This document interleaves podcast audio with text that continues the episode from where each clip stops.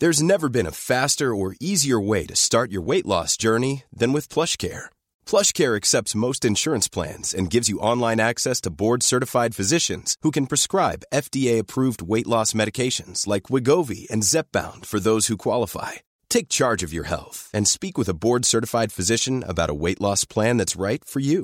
Get started today at plushcare.com slash weight loss. That's plushcare.com slash weight loss. plushcare.com slash weight loss. This episode of the Cult Popture podcast was brought to you by our Patreon. If you want to tell us which films we should watch, get up to two extra exclusive podcasts a month, give us something to talk about in the post credit scenes at the end of each episode, or even contribute to the discussion in the episode itself, then please consider joining the cult and donating at www.patreon.com slash cultpopture. Richard, let's say there was a guy, and let's say that guy was turning 30 very soon, and let's say that guy wanted to blow off a little steam, maybe try a little substance that he hasn't tried before, okay? And let's, for the sake of argument, let's say that substance was, let's say MDMA, right? And let's say that that guy understands that to do it safely, you need to uh, get these tests um, that are supposed to be very easy and very easy to follow to make sure that your substance is pure. Mm-hmm. All right?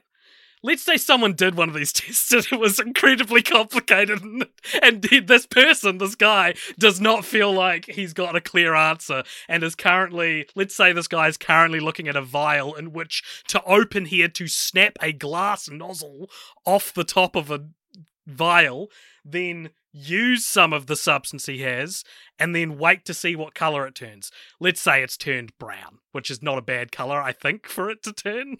Generally, brown's considered a pretty bad color for things to turn. No, there's a there's a there's a chart that this person has got, and and according to this, this means there is um medium to high MDMA content in it. Um, after 45 minutes, I think is is when this person would be able to tell, and then they've got to do another test to make sure that it is not other things. I don't know. Anyway, um, Well, how would you know? It's not you. yeah, this guy's got problems. But hey, if anyone out there knows has experience with these tests, send them over. Send you. Tell me what you think, and I'll tell this guy that I made up. It's for a character I'm writing, Richard. It's for a character I'm writing. That's what I'm doing. I mean, what I'm writing that character uh, tonight. Uh, what are you up to? How have you been? See, I think you're confused, AJ. Mm. Livvy rizzed up Baby Gronk. And now he's Oh the my drip king. Not the other way Oh. around. Oh, right. No, that makes a lot of sense. that was a statement that I understood and that made a lot of sense. Sorry, I was just distracted by. It doesn't matter what I was distracted by. Um, welcome everybody to Film Franchise Fortnights, a family-friendly show where two very responsible adults Who are down Uh, with, you know, uh, Gen Z celebrities. yeah, we certainly don't, um, you know, put forward bad. We're not bad role models. We don't, uh, you know, sort of uh, advocate for certain illegal substances for our potentially young and impressionable listeners. We would never do that. No, on this show, what we do is maybe the nerdiest. It's the opposite thing from doing drugs. It's watching movies.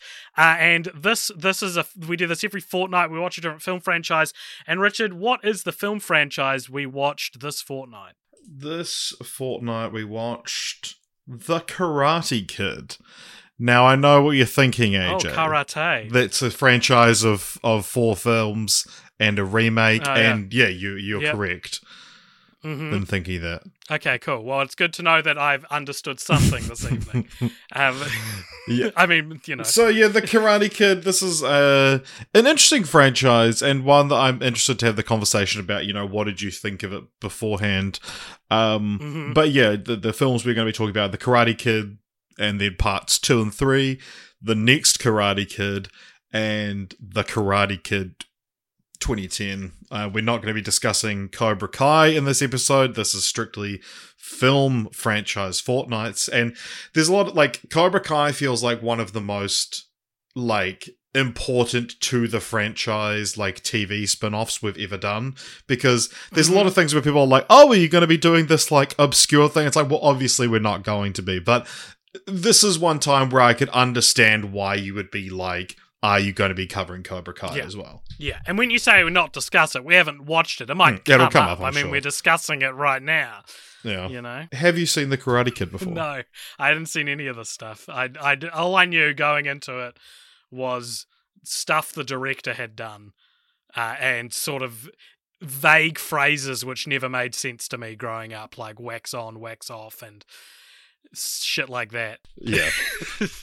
yeah, it is funny watching a franchise like this that's just permeated through Mm, pop culture so much. Like in the course of like mm. 24, 48 hours, I watched Close Encounters of the Third Kind and The Karate Kid for the first time. and both of them, there was so many like Simpsons, Family Guy, other movie Mm. references that I was like, ah. Mm. But of course, most of them, it's pretty clear when something is referencing The Karate Kid, uh, generally speaking. And Sure, yeah. and yeah. Close Close Encounters had a few more, but um, yeah, the first film, 1984, The Karate Kid. Mm. Who's it directed by? I don't know his name. What's his name? Uh, John G. Avildsen. And where have we heard that name before? He is, of course, the famed director of Rocky Five, oh, and and Rocky Yeah, as yeah. well. Um, yeah, so it's funny. There's a lot of obvious comparisons to Rocky with this franchise, or specifically the 1st Mhm. film.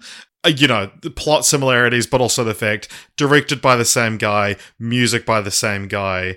Pretty much everyone involved in uh, writing or Right. acting in The Karate Kid has joked at some point about how it's a ripoff of Rocky, and Sylvester Stallone has also commented on The Karate Kid being a ripoff of Rocky all in good fun. Like no one's actually mad at it. It's just like, oh yeah, like John G. Avildsen certainly has a type. What is the Karate Kid about, AJ? It is about a young boy named Daniel L- LaRusso. Yes, yes, I remember his name. Um, and him and his, his single mother moved to California from Jersey, New Jersey. He's got an accent. He's played by Ralph Macchio. Macchio. Machio. Macchio, I beg your pardon. Someone who I think my whole life I've only known as being the actor from those famous movies I haven't seen. I don't think I've seen him in anything else before. Um, so he moves with his mum to to LA, um, and he's somewhat of a karate novice, uh, but he gets in, in sort of on the the bad side of bullies at his school. Um, may or maybe not because he likes a girl that um, they also like, and so he he's getting beaten up quite a lot, like probably more than your average teenager gets beaten up when he moves to a new place. Oh, I don't Um, know. How often have you? I remember when I in 2014 when I was 21 and I moved to Auckland Mm. and I, I broke my first bone within a week. I was drunk was and fell down some stairs. Right, that's not the Karate Kid. That's um that's Drunken Master, bro. hey, that's a very good reference. Um, so the the he Daniel Larusso soon learns that the maintenance man that lives in his building, a an elderly Japanese man named Mister Miyagi, Mm. uh, is actually a karate expert. Wow. Uh, and he he's like, hey, tell you what, what about this? These kids, you'll beat them in a in a tournament that's coming up, and if you succeed at that, they've agreed to leave you alone for the rest of your life. Um, the, the these other kids being part of the Cobra Kai dojo, um, which I thought was just the blonde dude's name before watching this franchise. I just thought his name was Cobra Kai. It's like Johnny some shit. Mm. Yeah, and so he trains. He learns how to do cranes poses. He he kisses on his girly, uh, and then not a lot happens. He just sort of gets good at karate and beats the bad guys. He hurts his leg, Mm. and they sweep the leg. They sweep the leg, Mm. and you think he's down for the count, but then he's like, "Actually, I'm still. I can do the crane thing." He does the crane thing. The film ends. 24 seconds later it just cuts just, it just It's freeze frames after after the bad guys are defeated, we don't get a next day like you know epilogue. Mm, It is over. We're out, and this is the high point of the franchise. yeah. Uh, because this is this is this is a franchise that you know what I was thinking this is a very season one film franchise Mm, Fortnights mm. franchise. This is a film franchise Fortnights episode where we're talking about a franchise that has a really influential first film, and then they kind of just maybe not each is worse than the last, but they're all not I that think great. that, that's true. I think three is better than two, but we'll talk about it. Yeah, well, you were. Uh, we'll talk about it. it. It's funny you mentioned. I don't know. It just it just feels vintage, you know. Yeah. This feels vintage film franchise. and you know maybe this won't be the only tie to season one that uh, we'll be talking about on this Mm. episode tune in to the stay listening to the end of the episode don't just skip to the end of the episode i know who you are Don't do that. i know who you are don't do but that. also fun fact we are recording this on the 6th of june 2023 i mean it's the the 10th of june i was looking at Yeah, the 6th and i saw the 5th of june we are We are recording recording this- this on the 6th of October. on the 6th of October, Major. Uh, yes, the 10th of June, which is, of course, the six year anniversary of the first episode of the podcast. Seven year Well, Hmm. First episode of film franchise Fortnights. Yeah. Yeah, there was There one stupid episode. I, I, I, I started listening to it, but I just couldn't get over the um, pencil scratchings. The, pen, the pencil scratchings.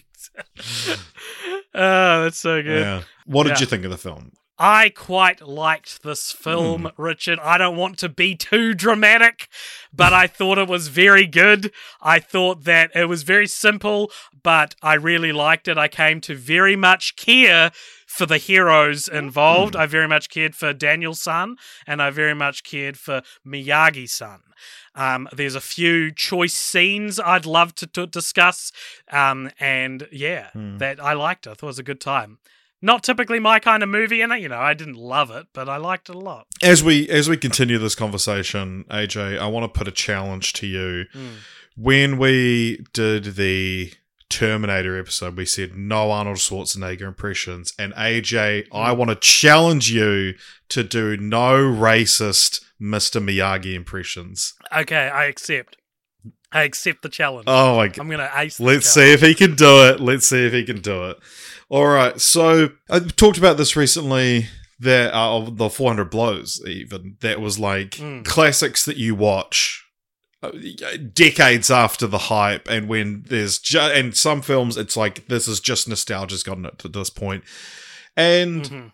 Yeah, The Karate Kid was one of these films that I watch and it can go either way. And I think it fell somewhere in the middle for me, but it, it is interesting to see how the franchise goes on because something like Rocky, obviously the first film won Best Picture, so like, you know, the first film was held up as this thing, but it's like you hear references to Rocky 2, 3, 4, eh, not so much 5, all the time. Yeah, no one says shit about Karate Kid 2. Yeah, and so I mean, Karate Kid Two So was true. about something like you know, I, I there's a plot I just assumed it would be, and it was nothing like that. Um, so that was yeah, interesting. But yeah, I, I mean, I, I I I enjoyed the film. I I don't think it's going to be one that I'm going to be. It, it's not going to hold that special place in my heart. And we we spoke about this last week when we rolled it, but it's like I I've been wanting to do the Karate Kid for so long because I've been so keen to watch Cobra Kai, and uh, I, I'm probably not going to now. like I yeah, I, I was just so fascinated by how good everyone said Cobra Kai was that now I'm like, and now having watched the film, I'm like, well, without that much of I, I might check out a couple episodes because maybe it's one of these things where it's like, oh, the show itself is really good, but I sort of just saw it as like, oh, it's like because of how much you love these characters, you Mm. You know you'll you'll have a great time. Because of how much I love the psychotic bully in the first film, I'll check out the, the spin off series about him. Yeah, I think um for so long Cobra Kai has existed as this perfect example of something we could do for film franchise follow ups, our Patreon. and now it's five seasons long. And now it's five seasons long. You know what I think we should do instead for film franchise follow ups? The animated series. Is there an anime There series? is, yeah. Sorry, I was going to reveal Oh, that to you in about an hour and a half, but there you go.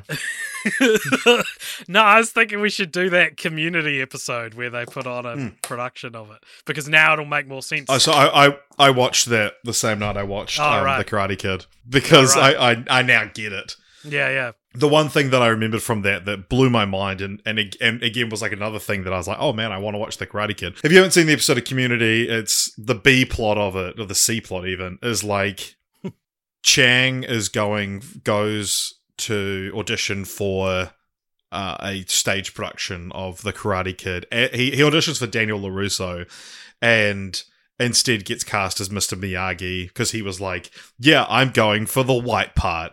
Like, got a problem with that racist, and then he's like, "Oh, I got cast in the Asian part." And Annie gets cast as um as Daniel Larusso, and the director, played by Jason Mantzoukas, is just like riding Chang, like just belittling him the entire time.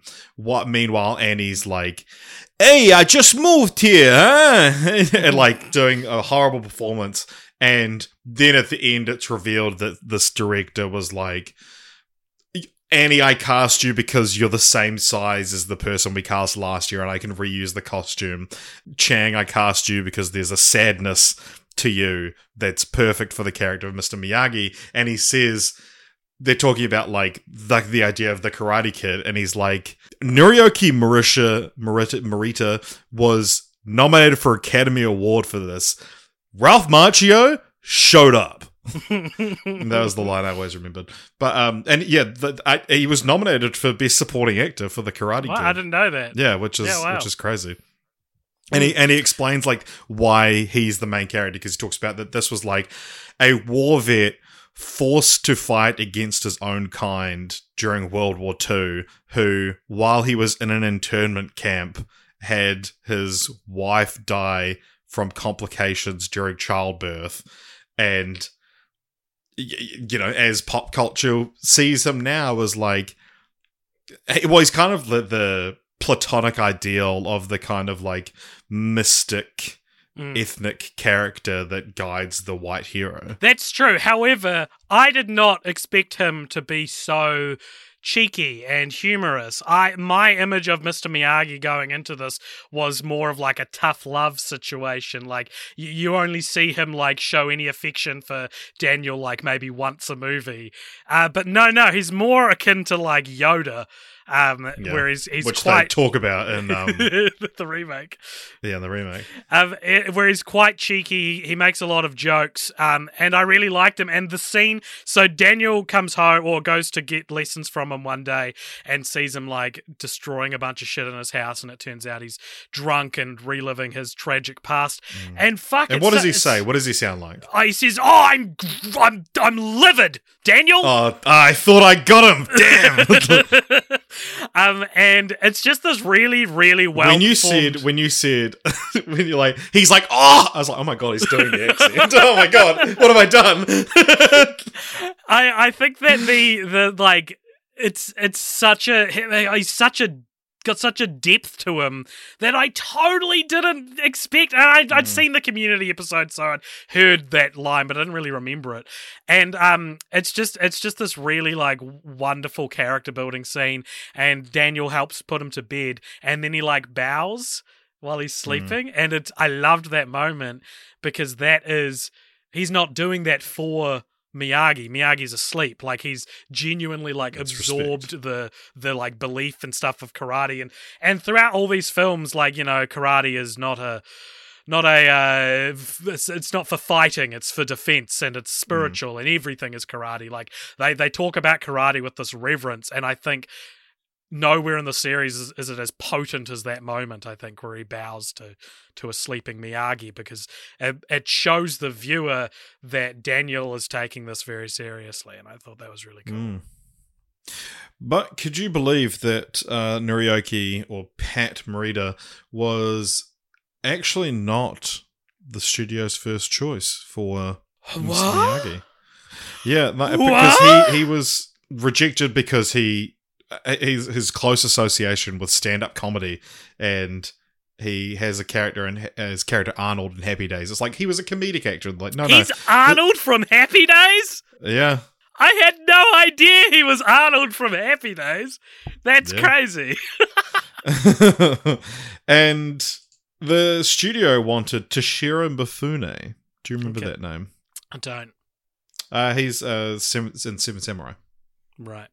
And he, he's he's he's a big uh, Kurosawa actor, but uh, he didn't speak English, so Hmm.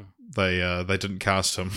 What's what's Pat? Mo- Mor- Mor- what's his name? Pat. Well, I, I I'd always heard it pronounced Pat Marisha, Right. um, M O R I T A, but in the community episode he says uh, Pat Morita, and his his first name is Norioki, but he Noriyuki, sorry, and he but he he generally went by Pat, but in these films he's casted as Noriyuki Hmm.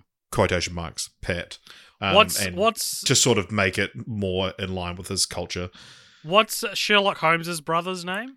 Um, Moriarty. Mycroft? Moriarty. No, his No, enemy. that's his that's his, his enemy. I was pronouncing it Pat Moriarty this whole time in my head. Wow. But it's only now saying it out loud that I've realised I've been pronouncing it that way. um, Uh, well, it's not really so much as pronouncing it as just saying the wrong word. well, as in, like, when I would see his name, my brain would flicker Pat Moriarty. Right. And now it's only now that we're talking about it that I realise it's probably not Pat Moriarty. yeah. Hmm. Yeah. There was the casting for Daniel was also went through a lot of people. Sean Penn, Robert Downey Jr., Cal- Charlie Sheen, Jon Cryer, Emilio Estevez, Nick Cage, Anthony Edwards, C. Thomas Howell, Tom Cruise, Eric Stoltz, and D.B. Sweeney. Might not be the only Eric Stoltz missing out on uh, podcast we do in the next few weeks. Um, it. It's it's it is Eric very Stoltz was actually originally cast as Medea. wow. this crazy joke. Shout out to the 14 people who understood that joke. Um, no, I think that this is a very Emilio Estevez sort of role. I think like Mm. The, the, this franchise, it's a mix of a like. There's a bit of Mighty Ducks in there. There's a bit of Rocky, as we said. I'd say like it's interesting doing this after 400 Blows and Ip Man because there's a bit of those. It's, it's like a well. combination of the two. kind of. Maybe not so much 400 Blows, but like I don't know. Like I, I. It's I like think- a cross between 400 blows and Ip Man, but like take out the 400 blows. yeah, and Chuck and Maze Runner. Um, one scene that I really liked in this is so when he's training him for karate, he's basically just getting him to do chores around the house. This is where wax on, wax off comes from. He's waxing Yeah. his car, um, and he's but then painting. turns out he was secretly, yeah, which I guess is the scene you're going to describe as. yeah, it was Richard. Uh, yeah, so I, he's I was like, I was like, well, you can't just like just leave it as like, oh, he was just. It's like, no, it's important. Uh, you he's doing it. interrupted me mid sentence. Why, why would I, Ha- in what way was I leaving it? It didn't sound like you were leading to anything. Yeah, so he's, he- the the implication is he's just getting him to do a bunch of chores for him under the guise of teaching No, him but karate. AJ, like you're you're forgetting. I've for, no, I've totally the, the pivotal now. scene in the movie. Yeah. Probably actually my one of the best scenes in the movie. I My think. favorite scene. I actually might talk about it now. Um, and it's he basically is like, "Oh, you're not teaching me shit," and then he's like, "All right, show me wax on, wax off. Show me painting the fence. Show me sanding the the board, sanding the wood." Yeah. Um, and he basically does all these moves that he's been doing like over and over again for the last couple of weeks. And, you know, what what do you know? They actually correlate to like karate moves.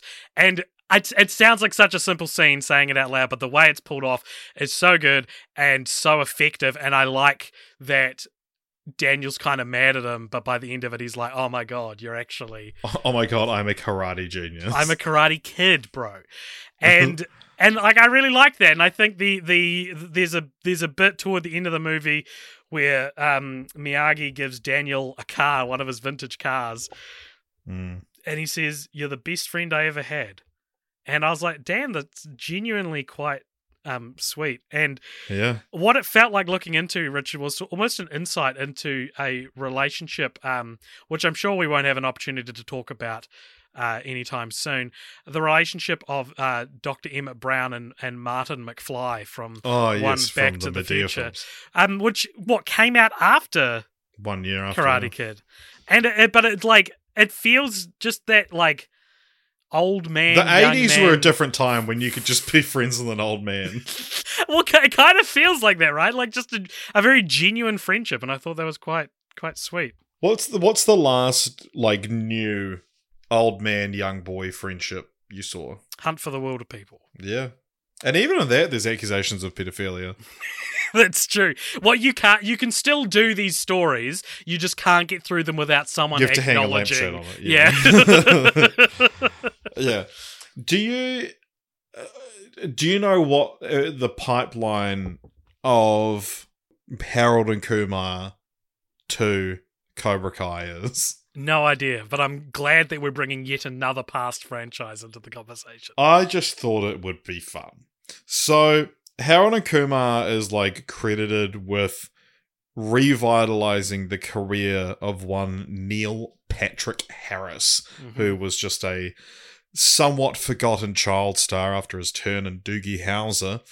And then he becomes successful and he gets cast on the show called How I Met Your Mother. Ah, And in a later season of How I Met Your Mother, there's actually like I've said this a few like I've gone on at length about how much I can't stand How I Met Your Mother, but because of the ending, but I did love it for years. And there are still some jokes in it that I like fucking love, and some moments that are just like so well done. And one of them is this that Barney is having his bachelor party and he wants to have the perfect bachelor party. And so, all throughout the episode, he's going on about how the Karate Kid is the story. Like, there's this running joke that he's like, oh, Star Wars is the story about like Darth Vader, and it's like, oh, this great guy, and Die Hard is about this guy who like has some cop come in and ruin his organization. And it's like the joke is that Barney always sides with the villains in these films. right. And and so he talks about the Karate Kid being this incredible movie about this guy who gets through to the final round of the All Valley Karate tournament before being getting an illegal kick to the face, which we will come back to, and and losing it all. And then they're like, "Wait a minute, do you think that?" uh, Johnny Lawrence is the is the good guy in Karate Kid. And he's like, yeah, like look at it. Daniel Larusso is the real bully, and there's like heaps of articles. There was a famous sort of video essay that was like why Daniel is the real bully, and now a lot of people have kind of adopted that as like, oh, there's this like hidden meaning to the Karate Kid, but it's like the How I Met Mother thing was a joke, and that video is clearly meant as a joke, but people are starting to take it seriously. But anyway, it's in this episode where this running joke is sort of happening they talk about the Barney throwing Barney the perfect bachelor party. And so, but everything keeps on going wrong for Barney. And it's all this stuff, but then, uh, uh, you know, the, the whole idea is that it's like, oh, it was the perfect birthday party, uh, bachelor party, you just didn't realize. But one of the things is like, oh, at my birthday party, the Karate Kid has to be there. And then Ralph Macchio shows up and he's like following them around for the whole episode. And the whole episode, Barney's like, You are not the Karate Kid. But then there's all these other things like they get kidnapped and uh, his ex girlfriend shows up, and one of them thought it would be fun to hire a clown. And so- ridiculous. You've got this like, but so the whole episode, you've got like Barney's ex girlfriend, this clown, and the and Ralph Macchio following them around. And then in the big sort of moment where it's revealed that it's like, oh, you wanted to fear for your life on this night. You wanted this to happen. And then he realizes, like, oh, everything actually ended up being what I wanted it to be. And he's like, but there's one last thing. Ralph Macchio, you are not the karate kid. And then the clown like starts wiping his makeup off and is like, I couldn't agree more. And it was Billy Zabka, who plays Johnny Lawrence, was the clown the whole time. And it's it's such a fucking like great payoff to the bit. But um essentially that seeing those two together again and the conversations they started having and conversations people started having about like who was the real villain of the karate kid pretty much birthed cobra kai Interesting. Okay, that is interesting. I find that all because of harold and kumar Because the main reason I find that strange is because I feel like Johnny Lawrence is very clearly the villain of Yeah. Karate Kid. Like, what are you talking about? Like, he beats Yeah. the shit out of him. Like, I don't know. Yeah. Like, it's Yeah. like yeah like i said like it, it's become one of these like fun little things it's like if you look at it and it's like no no there's He's very clearly the bad guy. You could argue that he's also a victim because Sure. of his his trainer. And, And what's the you trainer's name? about- Do we have that written down? Here's a creepy name for such a banal character. It's like Martin Kove Oh no, Martin Kove's the actor's name. Hey, Uh, John Kreese. John Kreese. You you write a fictional character and you give him the surname Crease. It grosses me out. Crease has always been my moist. You know what I mean? Interesting. It's K R. Do not get me started on moist creases because I don't want to talk about. Nice. But the yeah, the, the the scene that opens the second film, which is Kreese uh belittling Johnny and saying like, you know, there's you're supposed to win and all this stuff. And Mr. Miyagi apprehends him Mm. and looks like he's gonna fucking kill him with a karate chop and just like boops his nose. Huh? That was written as the final scene of the Karate Kid. Ah, So the film wasn't originally supposed to just have that hard cut. Why? much at the Why end. didn't they include that in the first one? It, it- all, all I, I read like four or five different versions of this piece of trivia that all just say, but it wasn't actually filmed until they made the second film. Right. It'd be a better ending to the first film Yeah. than starting to the start to the second Yeah. film, um, especially because majority of it takes place six months after that scene. Hmm. So But the in the How Your Mother episode, and it's been parroted elsewhere, this idea that like Daniel LaRusso wins with an illegal kick to the face, which like you watch the film and and because I'd heard this before, I've wa- I finished the film and I was like, how is that allowed? but then I, I did some more research on it and like what's allowed in karate and stuff, and Ralph Macchio was asked about it. I think when the first season of Cobra Kai was coming out, he was like he was on Jimmy Fallon and he was asked about it, and he said. Here's my theory. No, here's the truth. Here's the truth. It's been a while, and I've been fighting off these theories a long time. Listen, Mr. Miyagi was the ultimate teacher, so and LaRusso had him as his trainer, and as the superior trainer, he's basically the human Yoda. You don't bid against Yoda, you don't bid against Miyagi. That's number one. Number two, I would say, is that LaRusso, how did he train? Uh, he trained over a couple of weeks' time by household, household chores, never having the ability of privilege to have a sparring partner. His opponent there was like, you know, in combat ready training for years for this event. And then he pointed out the illegal leg sweep that one of the Cobra Kai fighters does and says, if you look at the tape, not only does the ref say point winner, a win is a win, uh, he literally, arguably, Johnny literally, arguably charged, ran into the kick. LaRusso had nothing to do but defend himself. And Well, they talk about that in the film, don't they? They they say like, oh, what's you know, nothing. You don't want to be in the way of his yeah. And what his his head was in the way of your foot or whatever. I read like an analysis that's like, yeah, there's because there's there's a thing that that's passed around a lot that's like, oh, earlier in the film they say anything above the neck is illegal or whatever, but it's like that scene doesn't exist, and he there's like a kick to the face in an earlier round that is counted, and it's like, yeah, there's nothing that says they can't do So that. kicks to the faces are are allowed. That's Yeah, the that's so- the write up.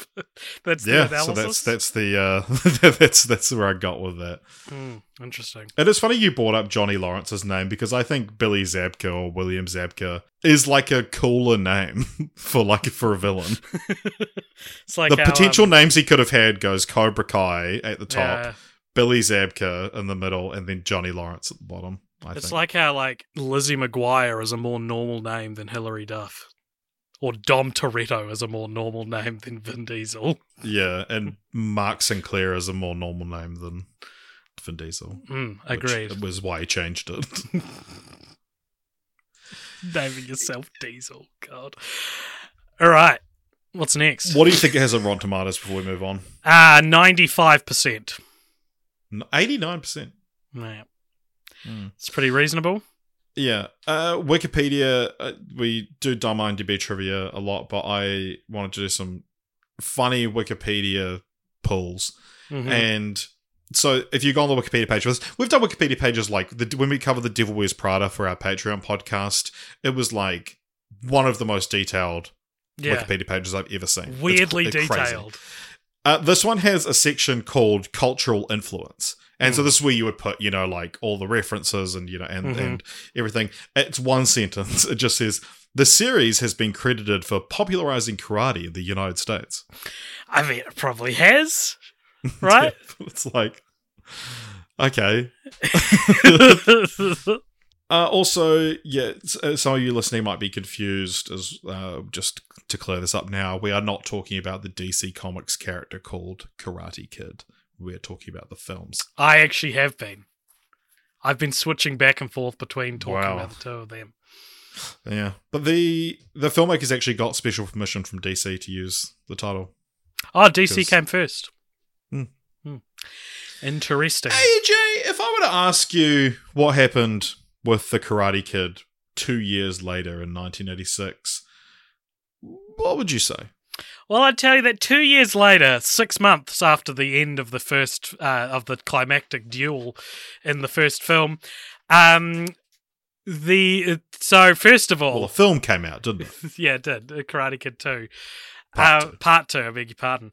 And uh, basically, right off the bat, he's he announces that him and the girl from the first one have broken up, which happens spoilers in the next one as well. And it was so annoying because the so much of the first film is built around their chemistry. For teenage actors, they they've got game, like they're very good at flirting, and and I very Elizabeth much Shue like played the Elizabeth love Shue. interest in this one. I very much bought into their relationship, and then the start of Karate Kid Two is just like, oh, she says she's in love with some some jock over at over in college, and it's like, all right, well, clearly you wanted to, you couldn't get Elizabeth Shue or didn't want Elizabeth Shue for this one, and you yeah, wanted Elizabeth to, Shue declined to return, I believe. and you wanted another love interest to, to be involved. So this is very similar. This is one of our sequels that we haven't talked about one of these in a while, I don't think, where it's a Hangover 2 sequel, where it's the same thing, but in the different in a different location. Much like Ace Ventura before him, or after him, I guess. Uh, it's basically what if Karate Kid, but actually in Japan, because um, Mr. Miyagi finds out that the this like some forgotten love of his, the reason he left Okinawa was because he was in love with this woman, his best friend's uh, arranged bride.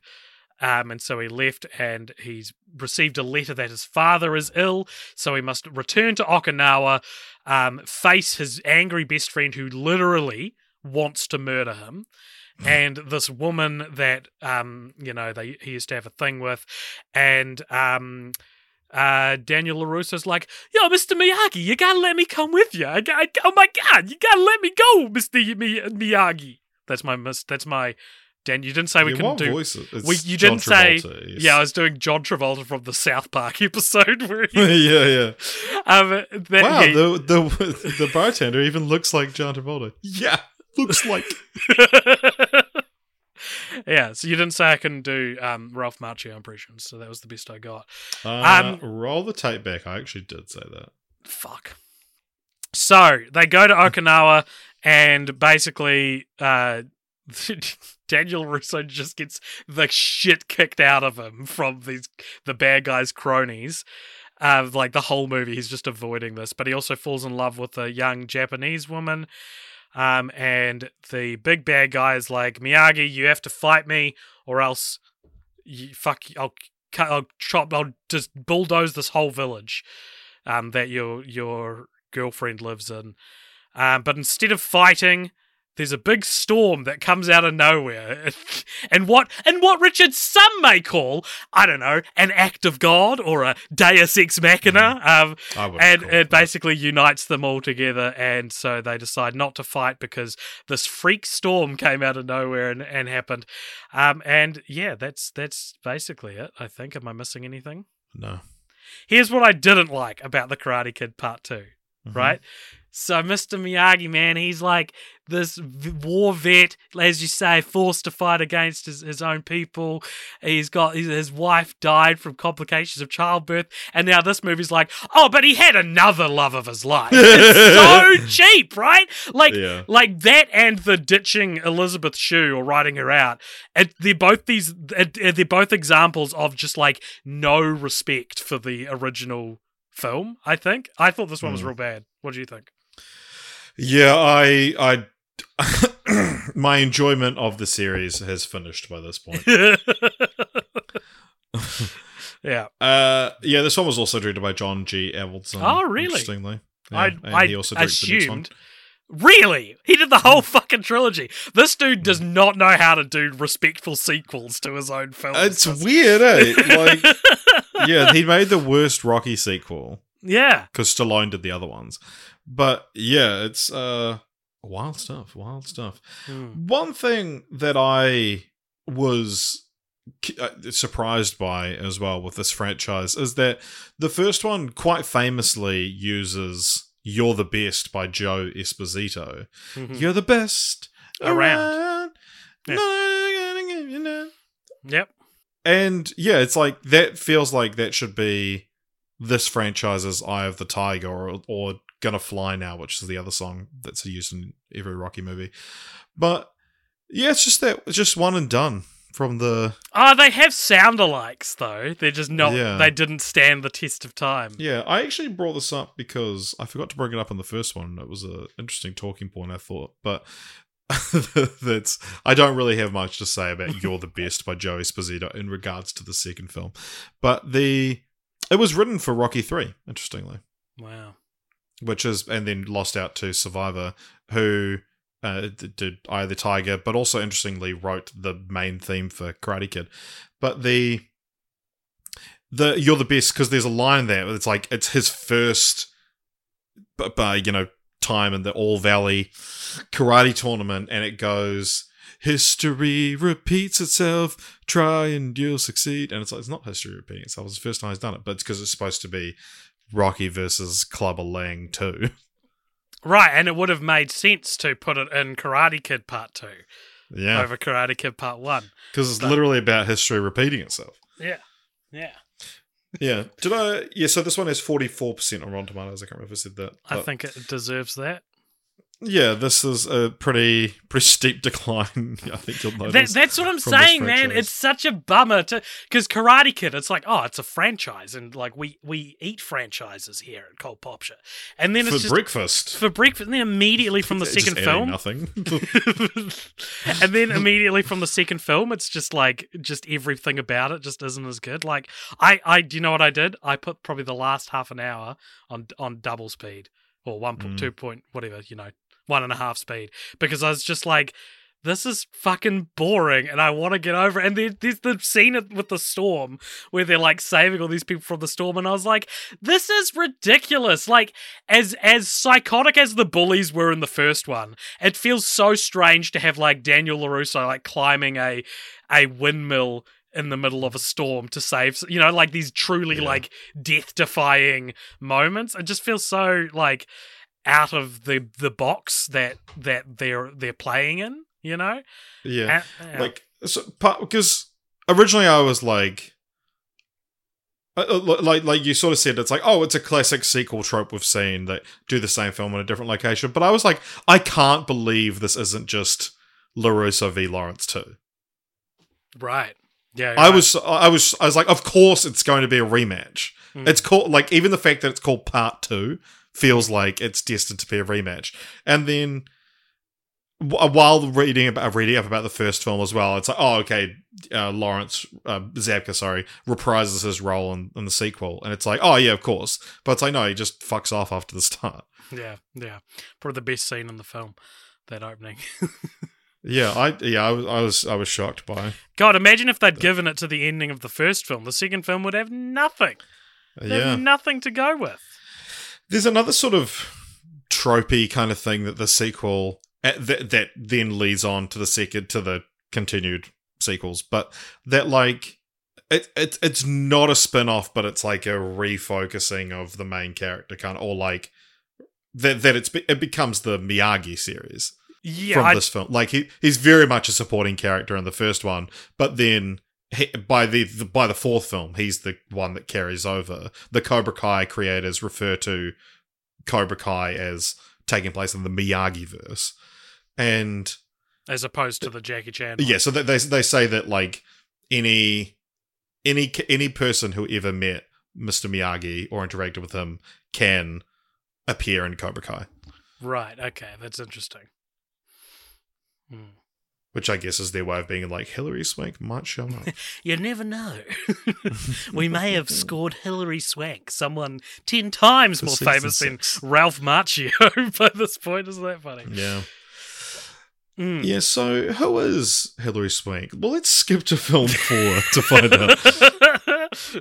No, the the Karate Kid Part Three came out three years later. Damn. we didn't fuck- talk about French Wise. Uh, sorry. Sorry. Yeah, you're No, right. We, d- we didn't. But also, Uh, like, but we don't need to. It was it was big, big film. like, there you go. It's almost Money. like the the segment in general doesn't really need to be Yeah, it's visited It's each money. episode. Um, the, but the the three years. Sorry, what's the when the first one come out? Uh, 84, 86, 89. So how many years is that all up? Five years. Five Two year years. gap and then three year gap. And Ralph Macchio looks exactly the same in three as he does in one, I reckon. Well, how old do you think he is in one? Um, 16. He's 22 in the first film. What the fuck? Did this dude just look really young? Because I looked at him up recently and he's in like his 60s now. And I Hmm. was like, and he's in his 60s? like, I was genuinely like, Yeah, he's 61 now. well, how is it? Well, I was doing the maths in my head. I mustn't have done the maths enough because that shocked me. Oh my god! So he's like our age by the well, a little bit younger than us by the third Mm. film.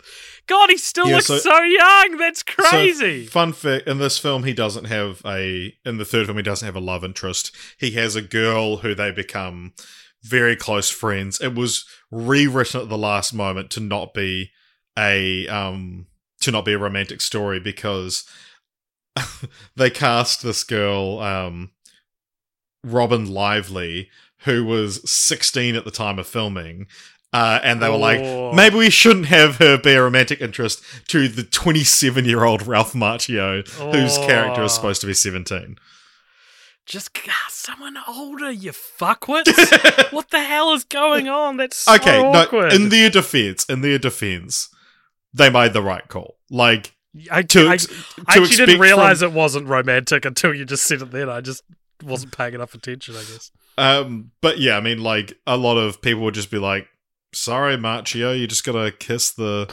girl eleven years your junior who is underage." Yeah. What's this one have on Rotten Tomatoes? What would you guess? My heart says it's it's considered better than part two, but my brain says that's not how Rotten Tomatoes. but your brain works. says, "AJ, you were high when you watched this." Hey, I was high when I watched all of these, Richard, so it's an even playing field. All right. okay, okay. Uh, this one I, has. I, well, the, what I guess what I'm saying there is that two was bad enough that even being high couldn't save it, while three I managed to get on board with for a bit. Uh, it has thirteen percent. really?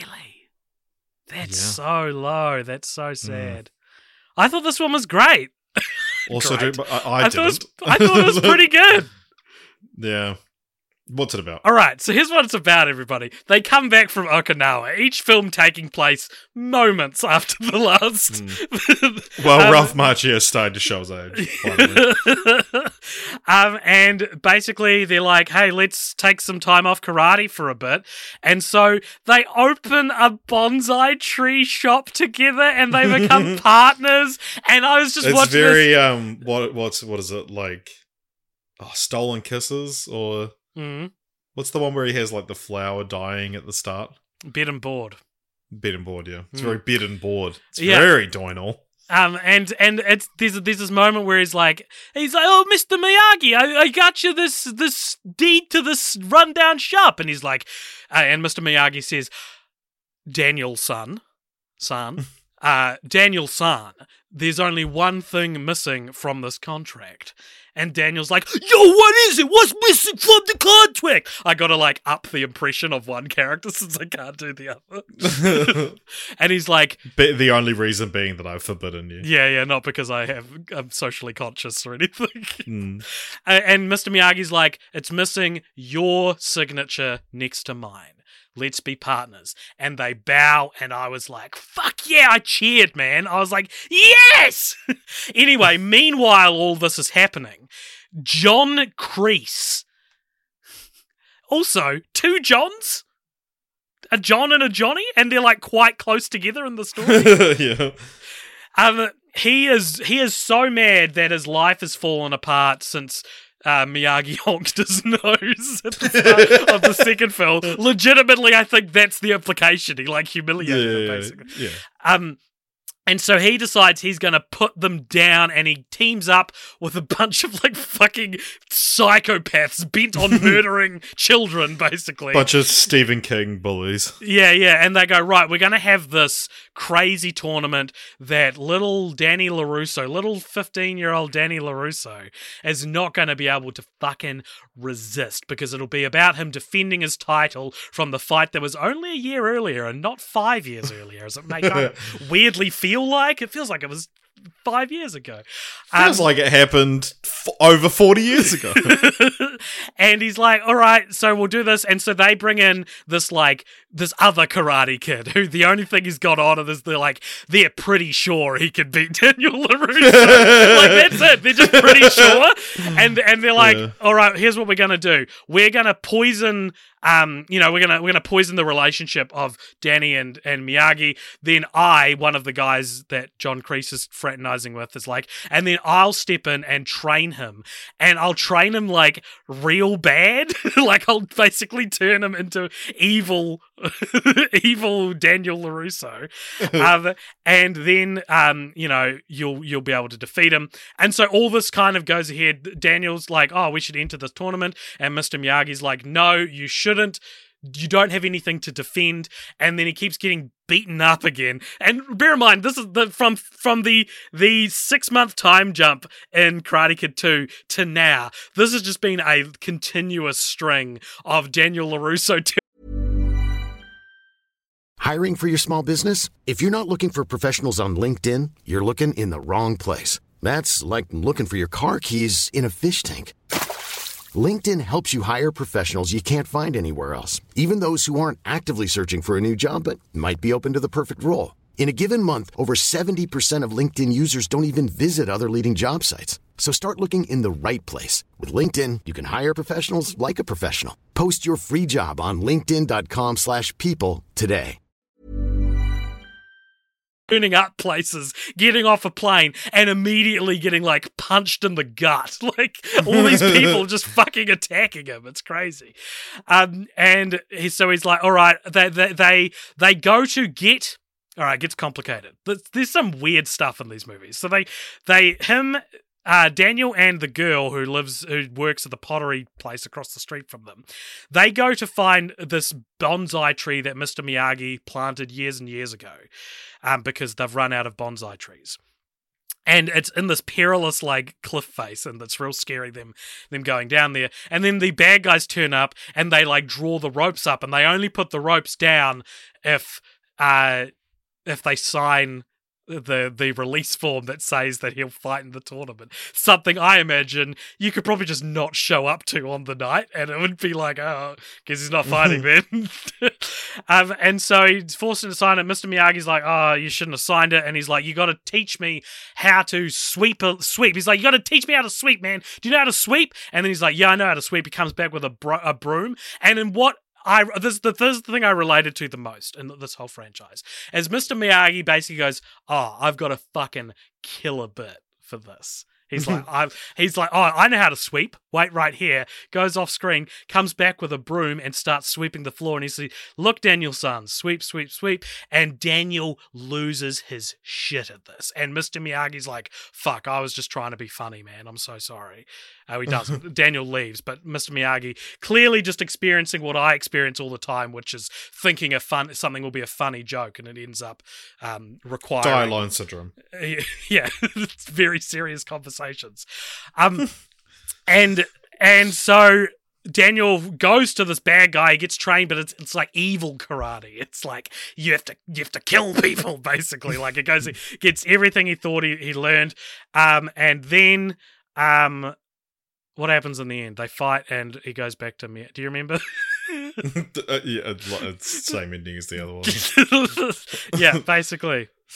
So So everything you- turns out all right. You quite liked this one. You were really into the plot of it. Mm. Do you? I mean, maybe you might have liked it even more if they went with the original plot. uh, Oh which, my uh, god. Yeah. So Robert Mark Kamen, who wrote the first film as like a semi autobiographical thing, Wow. and that he actually learnt this, like, learnt karate when he was 17 from this guy who um, was a student of someone named Miyagi. But his he originally wanted the Karate Kid 3 to be a prequel with get this Daniel and Mr. Miyagi traveling to 16th century China. yes, yes. Just In like dream. in Teenage Mutant Ninja Turtles Ninja 3. Turtles 3, yeah. Uh, in a dream and meeting Miyagi's ancestors. Fuck, man. Like, you know, what what do you choose between like kind of a boring, like organic third sequel or second sequel, or do you like embrace jumping the shark with something like that and do go weird? You know, Yeah, fuck it. fuck Who it. gives a shit? Just go Who- nuts. gives a fuck? Yeah. there. Uh, didn't like this one. I I did not see what you saw on it. You were messaging me being like, "Bro, this one's actually real good. It's real hype," and I was like, "Oh, cool. Yeah, I'll, I'm excited to go home and watch it then." And then you're like, "Bro, I'm high, but this the film, man," and I was like, oh, "Okay, I'm, I'm not gonna enjoy it then." I'm Here's sure. here's what I liked about it is that I- that I I was under the influence of drugs. basically what I did was I good things are I was smoked- incredibly warped. I smoked some of the illegal drug marijuana and was able to then uh, draw more enjoyment from the text than maybe was achieved by the director.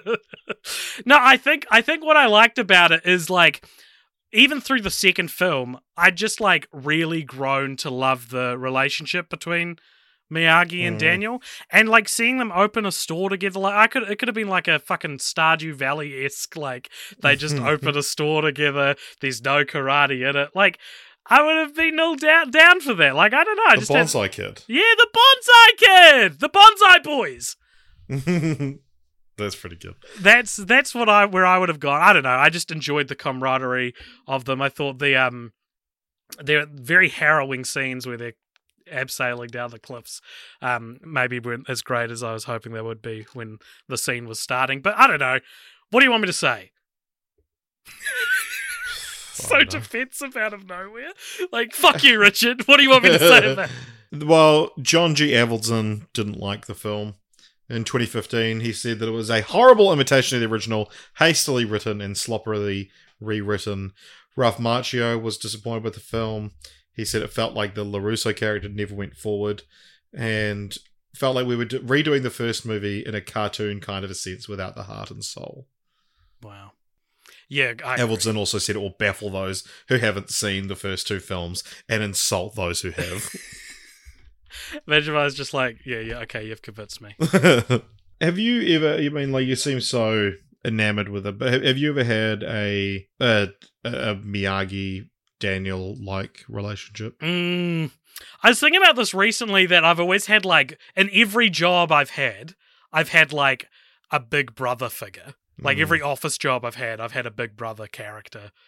Um, at least so- Who's always watching some- you, kind of thing. somewhat. Um, no, not that kind of big brother. Um, not co- somewhere between Big Brother and Miyagi. no, I don't know. Like I've had, I've had um plenty of like mentors before, but I've never learned karate. Mum and Dad wouldn't allow that. It was too spiritual, apparently. Did you want to learn karate at one I vaguely remember wanting to learn. well, just everywhere I went, I was just getting beaten up as soon as I got there. I vaguely remember wanting to learn karate when I was maybe like six or seven, and my parents looking into it and being like, "Sorry, it's it's of the devil," yeah, and they'd probably say They're the same wise. thing now. Wise people. That's true. So that's why you'd never seen the Karate Kid. I honestly, it could be a reason why it was never put on. Although we watch Disney's Hercules all the time, which literally has other gods in it. So I don't know. My parents have got weird double standards with this sort of thing. Wow. Don't usually get that from religious people. Anything else you want to say about Karate Kid 3? oh, it's a You- I mean, good you've- you've time, you know. Like it's just a. T- Look, it's not going to win any Oscars. it's any just a turn your but brain off movie. no, nothing else to say. all right. Well, we're on to the next Karate Kid, which is actually called the next Karate Kid. Funnily enough, that uh, after running his the Karate Kid franchise into the ground with uh, parts two and three. John G. Avildsen returned to the the franchise that got him nominated for Best Director, and the next film he made after Part Three was Rocky Five. I thought you were going to say he was the director of the next Karate Kid, and I was like, "Oh No, my he- god!" the, the next Karate Kid was directed by Christopher Cain. What else has he done? Uh, do you recognize that name? Mr. Christopher You Cain. shouldn't. He played a surly he game covered any of his films. when all the kids in the street they like to do the same. Oh, oh, his, uh, his, he's Dean Cain's dad. That Dean Cain? um, cool. Well, well, Richard, I've been doing a lot of talking. Would you want to tell us what this one's about? no, no, you're not getting off that. you do that to me AJ. all the time. Well, it's funnier when I do it. when you do it, it's just sad. this time, instead of being the Karate Kid, it's the Karate Girl. The Karate Girl Kid. I dropped a pen. Sorry, while I'm getting it, AJ, could you explain the plot? All right. So basically, there's this Karate Girl. Um, I I like what And she's a kid. Hilary Swank is the new Karate Kid. Um, and it's it's like Mr. Miyagi's just like in town or something. Like he's yeah, it, it's a it's a commendation for a um for his like combat right. team. It's it's a World War Two. and basically he he bonds with um this young woman because as she expressly explains in dialogue uh her parents died in a car crash a few years ago remember um and one of the greatest example, one of the one of the quintessential examples of failing the dead parents the test dead parents. Test, like yeah. you could like i we make fun of it a lot this is like crisp this is a crisp failure of the dead parents Hmm. test this is literally like her grandmother is like susan and she's like don't call me Susan. My name's Julie. My my Susan was my mother. She died in a car accident, and it's like you're saying this to people who know it. It's for us. You it's to- for to- me, to your- Richard to your mum's mum. it's so Yeah. bad. It's so bad. But basically, um, there's some guys creeping on her. So Mr. Miyagi is like, "Hey, I'll teach you karate." Teaches her karate, and so I said I watched all of these high. I started this one a little buzzed, and then paused it, fell asleep, woke up the next morning. Sobered right Woke up. up the next morning, watched this one in the cold, sober light of day, and Loved it. no, I hated it. I thought it was real bad. But this is what there's this one thing that happened in this movie where I was like, Am I still stoned? Because this is the most out of nowhere thing. Where like they go to the dance. She she's got like a love interest who's like this guy that's like wooing her. They go to the like prom together, and then a bunch of the bad guys jump off the roof of the prom on like bungee cords and they like crash into some of the decorum and i never really like caught up with what was happening in that scene but it feels like something that would happen while you're stoned and you'd be like what is have i changed movie accidentally like it was such a weird do you remember that moment Uh, it, didn't really stick out to me. wow all right this movie has the worst I was just like the whole time. I was like, "Where's the where's the bungee jump?" yeah scene? right Was, Under- was ah, i get you i get you yeah, yeah, yeah. Um, there's a scene in this where um she uh tries to kill a cockroach and a bunch of monks get mad at her. There's a scene in it where she finds a praying mantis and brings it back to them, and they're like, "Yep, you did a good job." Um, I found she was quite um quite a contradiction of a character because she they Mm. want her to be like this like shut off um you know or like keeps to herself kind of bookwormy teenager but then there's also a lot of stuff in it about how she like comments about how much makeup she's like oh, you can never have too much makeup and and like the clothes she's wearing are like cheerleader clothes i think a lot of the time Yeah. Do you know what that is? what Male writers, yeah right because it's it's, male director. it's like they, they want her not to knowing how to write women. they want her to be like a high school girl, like your typical like sort of um cheerleader type. But then they also want her to be this type of woman who every woman I've met like that in real life has been pretty uninterested in all these things. Yeah, you're so right. It's such a it's such a poorly like constructed character. Well, yeah. It's just not knowing how to write a woman. It's like they wrote a Karate Kid movie and then they're like, oh, and the uh, it's a girl. sh- it's a girl. She's into makeup. yeah, yeah. Uh, the movie ends with uh, once again like and side note for all the films there there are like karate instructor the evil karate instructor who's always an adult man in his mid 50s is like hell-bent on murdering these children. And it's even weirder in this because it's like a, a little girl. So it's like what the fuck is wrong with you man? Um and it ends with uh sort of the showdown that they have. Is there there's like fire going on? It's real dramatic. And basically the girl just fights all the guys and defeats them. And then mr miyagi like sort of apprehends the the big bad guy um and she's like admit it mr miyagi. You like you liked kicking butt. And he's like no no no julie son. Uh karate is not is not for fighting. Fighting is no good. And she's like okay but you kicked butt. Admit it. And he's like fighting is bad but if you have to fight win. And i was like this is character assassination. You know what i mean? Like like mm. you build this whole and, and pat morita returns to the role. And what i can only assume is like a guy who's not getting a lot of work and is like yeah i'll do another karate kid. But it just felt so antithetical to like the mr miyagi that had built been built up so ex- exquisitely over the previous three films. And it's like so he just thinks like he secretly does think fighting is cool. I don't know. It felt like a like a just complete misreading of the character and and yeah i don't know that was my thoughts Yeah, what it was, I'm just looking at what he was doing around this time. Uh, the same year as the next Karate Kid, he played Mr. Yoshi in The Fresh Prince of Bel Air. He was in Even Cowgirls Get the Blues. Oh my god, I should have said that. I should have brought that up. what Uh, Don't look up the name of Pat Morita's character in Even Cowgirls Get the Blues. Worst mistake of my life. It's directed by Gus Van Sant. it stars Uma Thurman, uh, Keanu Reeves, John Hurt, what the hell Rain Phoenix. all right so so what did you what does this have on roddy t's Even Cowgirls Get the Blues No. or um, the next Karate the next karate kid Well, now I'm curious about what this is. Um, Even Cowgirls Get the Blues has a high. uh, Let me tell you this: has a higher Rotten Tomato score than the next Karate Kid. Uh, Even Cowgirls Get the Blues has seventeen percent. what are we talking for next karate kid like under 10 are we talking 9% Nope. oh thank god Uh, we're talking seven percent. It's pretty unremarkable. It's it's more unremarkable than it is like expressly bad, but I also think it's it's it's easily the worst of the franchise and quite the Yeah. Quite the, the It black mark. upon it. like I.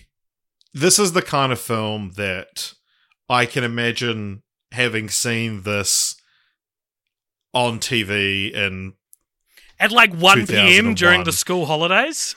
Yeah, and this would be the only Karate Kid film I've seen. Similar to how I am with Home Alone three. And you'd grow up thinking this is what the Karate Kid is. You're like, yeah, I've seen the Yeah, Karate yeah. Kid. It's got like Hilary Swank in it. yeah, but it has that kind of vibe. Just like I mean, it's very 1984, but like the way it's shot, the dialogue, everything like that. It is that like 1 p.m. school holidays kind of movie that you like. Even as a you know seven year old, you kind of pay attention to Hmm. When there was when there was no TikTok to scroll, there was no Twitter to look through. Uh, all you had was just your imagination, and even then, you could not bring yourself to concentrate on the next Karate Kid. yeah. but yeah, I mean, it, it is, in spite of all the terrible reviews and stuff, this is like Hilary Swank's big break. It was her. f- It's her first theatrical appearance in a starring role, which is like a couple of qualifiers. So it's like, well, it's not her first film. Just don't point it out. Like, oh, she she was in Buffy the Vampire Slayer, the movie. and she was what what probably a year away from Boys Don't Cry, which is like She was five much- years away from Boys Don't Cry. that's a much more well regarded film. But, yeah, but I mean, I don't know that she would have got Boys Don't Cry without this. you reckon? Yeah, I mean, well, like it was, it was a starring, it was a theatrical starring role. And she's not bad in it either, either. Like, right? Like, she's not the worst karate kid. she's she's not as good as Ralph Macchio, but we've got one more to talk about. yeah, yeah. Do you want to talk about it now? Let's talk about it now, Richard. D- Go for it. The Karate Kid remake came out in 2010. well, Um, well, okay, okay. It was S- dir- to your directed lane, directed by Christopher Nolan. Wait a minute. I'm looking at the Wikipedia page for Inception. I beg your pardon. uh, no, it was directed by Harold Zwart. Yes. if there was ever a 1 p.m. on school holidays movie director name, it's Harold Zwart. It's well, it's H A R A L D. Harald Oh. Z W A R T. I take it all back. Harald that changes it completely. Zwart. Yeah, yeah. Who his, whose next film after this would be The Mortal Instrument, City of Bones. What does this Karate Kid have on Rotten Tomatoes? I'm very curious about this. I was a very good boy. It should be called This Karate Kid. That's a good title. Well, actually, it shouldn't be called. Uh, We'll we're talk talking about, title. titles because there's a very fucking obvious title this movie should have had that it does not have. But tell me the Rotten Tomato score first, because because I thought Mm-hmm. this if this is surprisingly high, wouldn't surprise me. Sorry, what? If this surprises you with how high it is, wouldn't surprise me that much because of how Okay, high well- I was. okay, what do you think it has? Ah, it can't be that high, can it? It's got to be like 45. Uh, it's actually surprisingly high. you Wow. might be, it's 66. 66? Yeah, this is a 66% movie. I thought this was pretty. It's the second highest rated Karate Kid movie. It's pretty. It's all right. Cobra Kai sees like has like 100%. Right. So. What, um, you know, like, I thought it was okay. Like, it, it, it, I, I went into it very dour, and as soon as it Yeah. started, and you see Jaden Smith, I was like, "Oh my god!" I forgot what Jaden Smith vehicles looked like because you can see Jaden Smith on camera recalling his lines as he's Yeah. delivering them. Like he is so bad, man. He's so bad. Is he any better these days? He kind of didn't do anything for a while, but Uh, yeah, I mean, so he was 12 in this film. Yeah. Well, let's dunk on him some more than yeah. Wow. I thought I just thought he was he was so distractingly bad in this, and that's diametrically opposed by how surprisingly good Jackie Chan is in this. I thought like. yeah, he's alright. Like I never thought of Jackie Chan as a particularly strong actor either. Like he's sort of it's it's sort hmm. of like the the abilities he has are very impressive, but they're not necessarily acting ability. Yeah. they're, they're I remember in like when this film came out, there was all these things about like because everyone was like, "Oh no, he's too young to play. Hmm. Mr. Miyagi," and people were like. He's actually older than Pat Morita was in the original film. No, he's three years younger. Like, right. So that's, I mean, he's about the same age, but it is like, no, that's just wrong. I I remember reading that at the time. my image when I think of Jackie Chan is that he's like an over the hill, like grey haired old has been now. Yeah, And I feel like I thought that in 2010.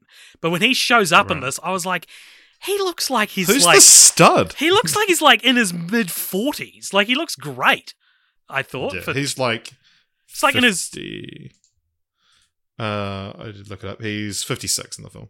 I just I, my image of Jackie Chan at this time was much older than he apparently was. Well, it's the same thing we sort of experienced with um, uh, Indiana Jones. yeah, That that was like, I was like, this dude is decrepit. yeah. Harrison Ford will be Yeah, dead right. within the year right from of old King- age, Kingdom and now, yeah, when that came out, and now I look at him I'm like, he looks great. Yeah, He still looks great. He's- he looks hot. I would. yeah. Um. So I what is this one about? okay. So it's it's it's very much the plot of the first one with a few things changed. Um. One of them. Well, but there's obviously there's obvious things you don't change. He does. He's a he's a kid. He does karate. Well, let me stop you there. Like, yeah, yeah, like if it's funny that like the original Karate Kid was about this guy who learns karate, but he's 22. He's not really a kid. And in this one, it's like, well, we we fixed that. We've cast a 12 year old, so literally 10 years younger than Ralph Macchio. So we've got the hmm. kid part, but there's Cool. So you're going to teach him karate? no, Richard, I'm here to reveal to you that karate is not even spoken aloud in the dialogue in this film. He It learns is. But he learns kung fu.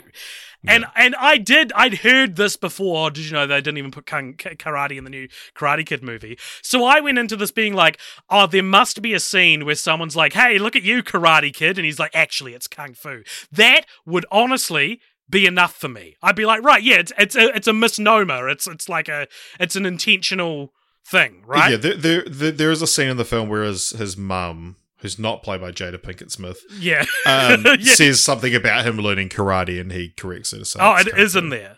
Yeah, yeah. Okay. She doesn't call him a karate kid. Well, eh, she should. Because that's all it needed to cross the line. Because we talk about titles a lot on this podcast, Richard, and what on earth stopped them from just calling it the Kung Fu Kid? You call it the Kung Fu Kid, no one who knows the Karate Kid is gonna not click that it's Yeah. related to it. I am baffled that they didn't just call this the Kung Fu Kid. I think what here's my theory for what happened. You ready? Mhm. I reckon they cast Jaden Smith. They're like big big name right now. He's gonna be massive. He's gonna be huge. We'll get him while while while the while the uh, while he's still easy to, to cast and things, right? And they're like, all right, well, just do a straight remake of the of the Karate Kid. Great. And they're like, oh. We could get Jackie Chan for Mr. Miyagi, and then a more enlightened person in the room is like, Jackie Chan's Chinese, like it's not.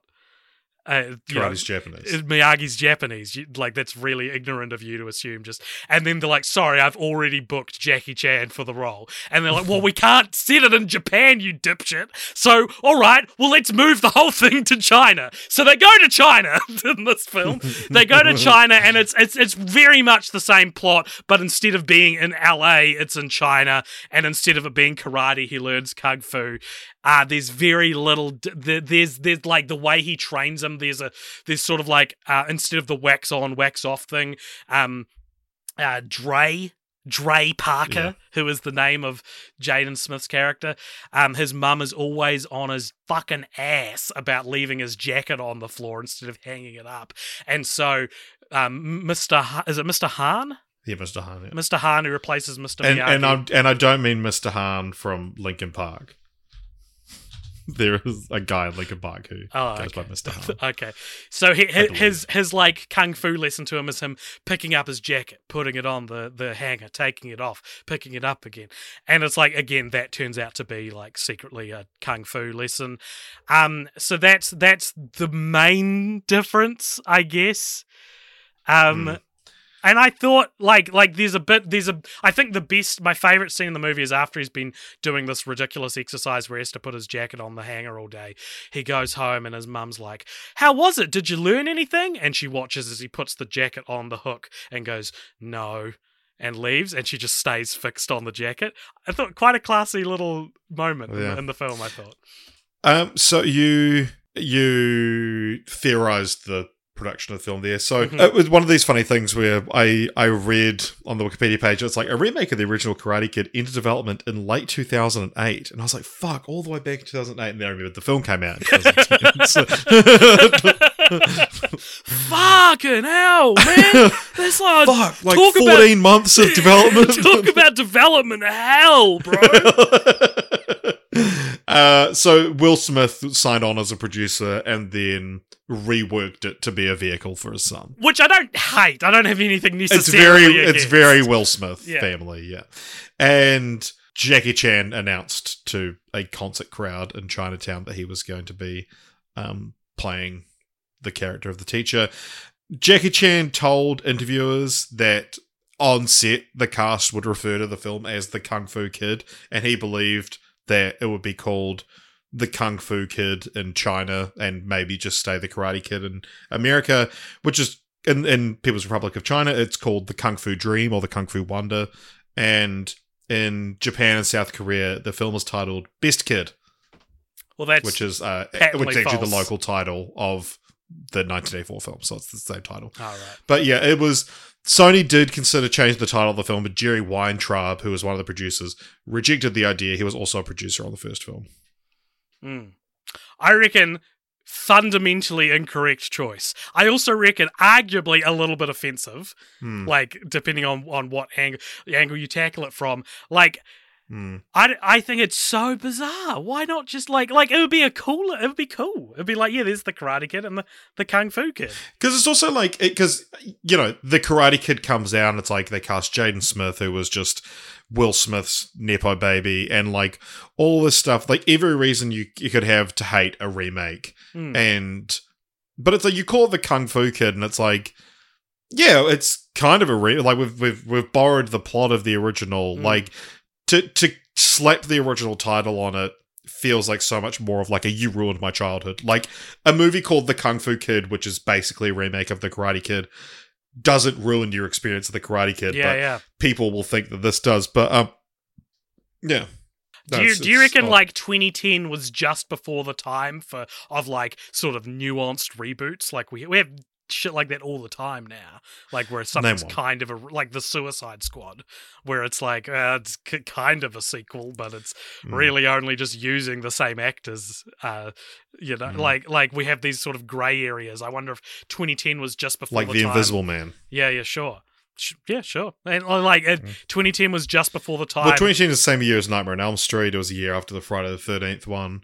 That it you was like there you go. in that time of terrible remakes. Mm. Like, I feel like yeah, we don't, you know, don't necessarily hold me to this, but we don't get as many remakes now. Like everyone always talks about, oh, everything in Hollywood's either a remake or a sequel, but like It's mostly sequels. it's mostly sequels. I can't really think of that many. I mean, like you know, there's there's um All Quiet on the Western Front. Well, I was going to say Sus- well. Suspiria. You mentioned Invisible Man. Like remakes are good. now. Suspiria, uh, uh, Star is Born. Remakes are being helmed by auteurs now, which is very Hmm. different to what it looked like in 2010. When Yeah. what's his fucking The last one again? of the sort of the what's the movement. director's huh? name? Oh, uh, Har- Harald Zwart. Harald Zwart. You don't get Harald Zwart doing Suspiria. You know, you get Luca Guadagnino. But Like- you do.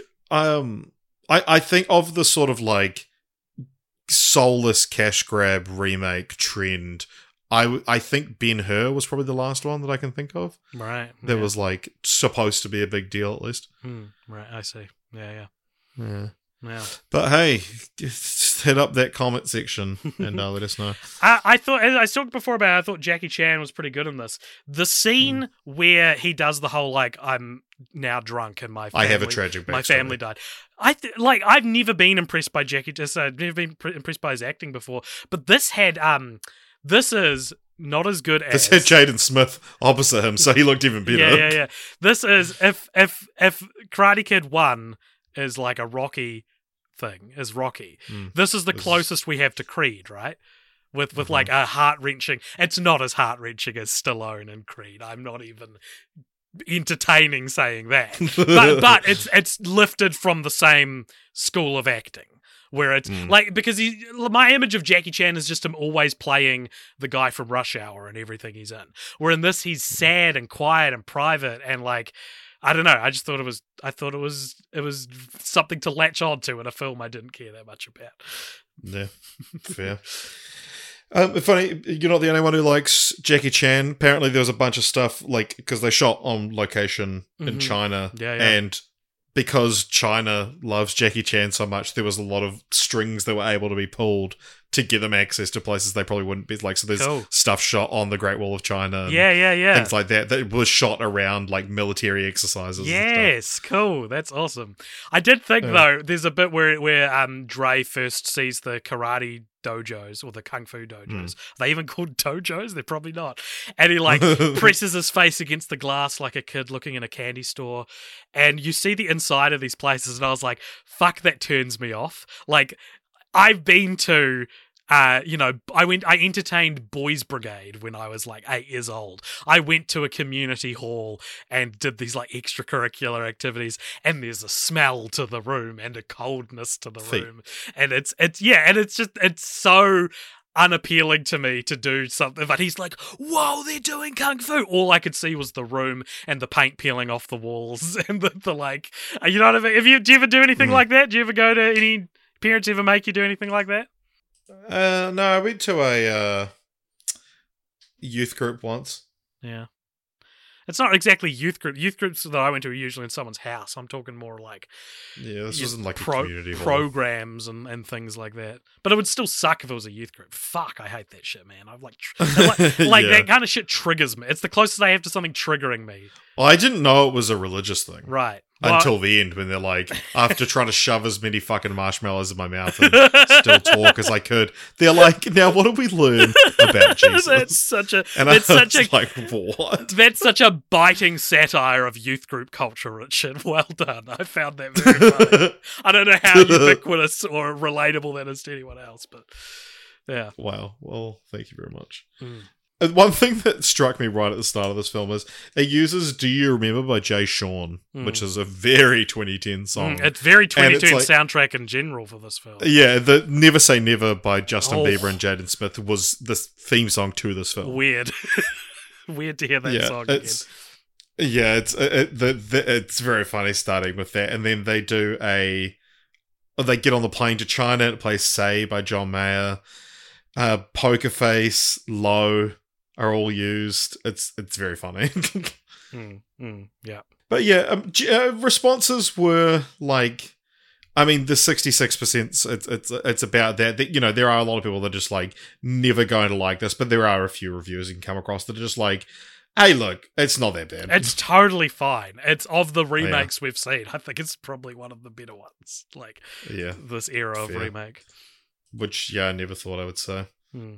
Well, you should never say never. I don't- Yeah, I don't know what I'm good. improving now. so there is obviously a major continue the franchise that we've spoken about a few times. The series Cobra Kai, which started out on YouTube Red, Hmm. uh, and then when that service went under, went under, it went to Netflix, where it had a few more seasons. It's been renewed. And it might be one of the things that I think is delayed because the writer strike, but it's a got a sixth and final season And- upcoming. Macchio's in it. Yeah, yeah, he's a main character from the He's a main character from the start. Oh, well, Yeah. okay. Yeah.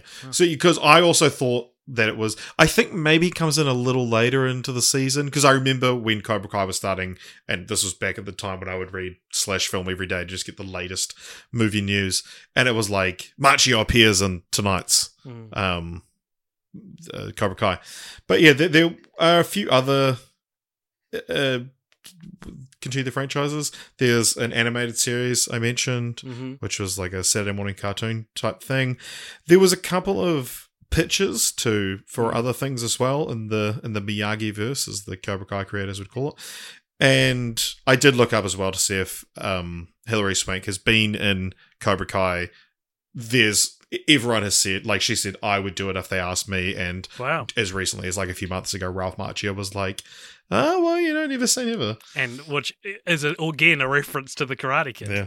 So, in a 2020 interview with Collider, Billy Zabka revealed that Pat Morita actually pitched him an idea in 2005 for a fifth Karate Kid film where Johnny Lawrence would now be a doctor and is tasked with caregiving for Mr. Miyagi in his final stages of life and his health is That's failing cool. him.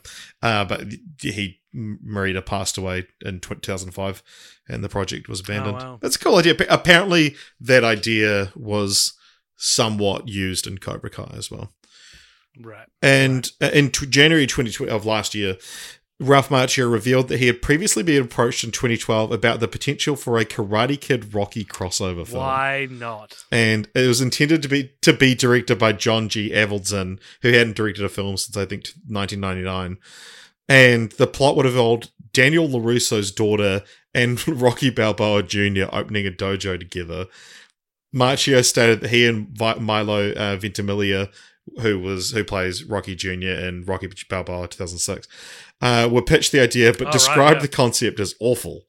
Uh, after Macchio had expressed his disinterest in the story, the project sub- project subsequently fell into development hell uh, before being fully abandoned in favor of Creed and, And- Cobra Kai. Good riddance. Yeah, yeah, like the stupid sounding idea, like taken away. Like instead, we get two of what are considered the best, like continue the franchises of like eighties properties. yeah, yeah, yeah, yeah. yeah. Uh, yeah. Any other segments we well we, we pitch our own, but Hmm. gonna be rank. Okay, AJ, what is your continuation of the Karate? All right, Kid? here's my Karate Kid continuation, Richard. It is me seeing a single scene from Cobra Kai Mhm. and going, that looks pretty good. I'm going to Mm. watch it because nothing is going to make me watch it otherwise. I need to, I even need to see like the best scene in the show or something. Mm. You know, like I need, I need to to see Daniel showing up at the dojo. Yeah, I need I need to see a spoiler that makes me go, that actually sounds pretty cool. Hmm. I'm gonna check out the whole show. That's my continue the franchise. Yeah, fair enough. I forgot a film. I I forgot something in there as well, and they continue the franchise. Um, uh, in what are we looking at? One year from Wednesday, there's a new Karate Kid film coming out. What? Yeah, so it has been the Cobra Kai creator has said that it's not connected to the TV series, and it's been described as a return to the original Karate Kid franchise. And it comes out June 7, 2004. And get this, in the last week, Jackie Chan has entered talks to reprise his role. Did you say it comes out in 2004? 2020, 24. Oh, right. So we're getting a sequel to the Kung Fu Kid. Well, no, it's a return to the original Karate Kid franchise, but Jackie Chan, well, maybe not to reprise his role, but he's entered talks to return. Right. But we could be looking at a c- combining of the canon. Potentially, in- or playing a new this- character, or. in this universe would mean that just these staggeringly similar concepts played out in real Mm. life 25 years apart from each other. Yeah. There was there, there was a sequel to the 2010 one announced um, shortly after, but it just lost um lost momentum. I, have just just pulled up some information as well. They've um the creators of Cobra Kai have said that they are not part of the Miyagi verse, the 2010 film. They've ruled out that that completely because Jackie Chan is mentioned in season one of the show as a human. So, um, if the Ah, characters in our show they have seen a movie, Jackie Chan. yeah, if the if the characters in our show have seen a movie called The Karate Kid, that's the one they've seen. Right. But yeah, There you go. crazy that What's I'm so fascinated now by what this might be. I mean, it might just be they're like, oh, we're gonna get it's set in the world of the original, but Jackie Chan is just playing an unrelated character. But um, Mm. uh, yeah, I, I I'd forgotten to, to mention that, but that that sort of was gonna tie into my pitch. Is that yeah, do some kind of crossover, and it's like, ah, do I do I want to give Jaden Smith a work? Do I want to see Jaden Smith back? Um, as the Karate and Kid. yes, I do. Yeah, maybe I do. Maybe I do. But uh, yeah, maybe it's like because you know you could do like a the Kung Fu Kid versus the Karate Kid, but unfortunately you called the film both films the Karate Kid. so now if you head over So to stupid. letterboxd.com slash Mhm. cult popture, you can find our list, our ranked list of every franchise we have ever covered. That's right. And we place them on that list. And so, AJ, you and I now have the arduous Yeah. task of placing the Karate Kid somewhere in our list of 177 franchises. I mean, it's pretty middling, I would say. Is it above the Nymphomaniac Constant? so. It, it isn't, is it? Okay, so we're we're give me a give me a film. I'll say higher or lower. Okay, let me just. Give me a franchise. now the list is getting so long that it's takes so long to scroll through it. Um, I'm now I'm near the okay. So just below it, we've got. Is it better or worse than Twilight? worse, Is it better or worse than Rambo? better. Is it better or worse than Diary of a Wimpy Kid? Oh, it's definitely next to it. Uh, what do you reckon? I'll let you make the call. I think it's probably better. So that goes between and our new number ninety three. For those Mm. playing along at home, let us know how you did because we now have listeners that have bets on where, where it's it's, like the go. horse races. Yeah. So new number ninety three between Twilight and Diary of a Wimpy Kid. That feels apt. Now, AJ, Hmm. uh, we should turn over to uh, the franchise roulette or something at this point, shouldn't we? Uh, well, I'm Rich. I'm just going to stop you there because in order to decide our next franchise, we either go franchise roulette where we draw a random number, or we go from what our Patreons have uh, voted on for the month. But Richard, as you said earlier, it is the seven year anniversary of the podcast in which we have started this god-forsaken tradition where we will return to a franchise from previous years to give it a second shot. It initially started as like, well, we're a lot better now than we were in season one, but then, But then we got worse again. yeah. I was gonna say it really quickly just became any franchise. Like it could be Antoine Doinel if we wanted. Well, the Karate. Kid was was to receive a few votes, which there you go. very funny. That's so funny. it's gone from being like a like a genuine experiment to like see if um you know that that how we are compared to how we were seven years ago Uh, it went from that to just like the torture porn of it all, of making us watch something Mm. again. Although, although to be fair, if you look at the ones we've recovered, it was like Spider Man was like we didn't have enough patrons to do a proper vote at the time, um, and and I don't know why or how Spider Man won, and then we had Freddy vs Jason, which was one that's like this needed to be done properly. That's an example of we were better. The Mummy, as much as I hated doing it, was one that it's like we would have covered it differently now had we rolled it, and Jurassic Park, when we covered it, was a very incomplete franchise, but then when it was reduxed, it was now a complete franchise. Yeah, And so it's like they all kind of have made sense in their own way. And there was. We, we, we, every year we've decided it in different ways. We've usually put up a poll of like all the different options, and then we, or we do like a bracket, yada yada. But this month we decided to do it as a normal Patreon poll, and it's just comment below a franchise we've done before you want us to see us redo. And yeah, as I Mhm. mentioned, some that got a few votes behind them were Karate Kid, Dungeons and Dragons, Evangelion, uh, Ghostbusters, Sister of the Traveling Pants, which almost won the Year of the Mummy, and that was kind of like a there was a big movement behind that. But the two that was really between in the end, and both for good reason, they're both season one episodes. Uh, Tyler Perry's Madea and Back to the Future. So the Madea episode isn't available on the the feed anymore, and makes sense to be redone. Back to the Future, we split into three episodes, and it's one of those like it's such a seminal franchise that we just fe- it feels weird that we did it so early. This was neck and bloody neck. I mean, uh, like Madea took a, a commanding lead at the start, and then late in the game, Back to the Future sort of rose to meet her, and And can I just say as well, the the I don't know what's won, and the the balance I'm currently sitting on is. Do I want to rewatch a trilogy that I've seen probably too many times and and you know seen it but it's it's good but it's it's like you know do I really want to do that? Or do I want to revisit the now 13 film franchise of the worst shit I've ever seen in my life. When we first did Redux we limited it to season 1 episodes and even that was scary because I was worried people were going to latch on to Madea. And I remember saying to you back when we did first Redux I remember saying to you Richard I don't think I can watch Madea again dude. Mm. So, what's going to happen, Richard? Tell us in just a second what is won. Before that, if you like this episode, please consider following us on Instagram and Twitter at CultPopture. You can also join the Discord, which you'll find a link to in the show notes, and talk to us about why it should actually be called the Karate Kid and the Kung Fu Kid's a bad name. Uh, and you can also support us on Patreon, where you get to do shit like this and make our lives actively worse occasionally. Uh, but you also get to give us money, so there's a weird sort of trade-off there.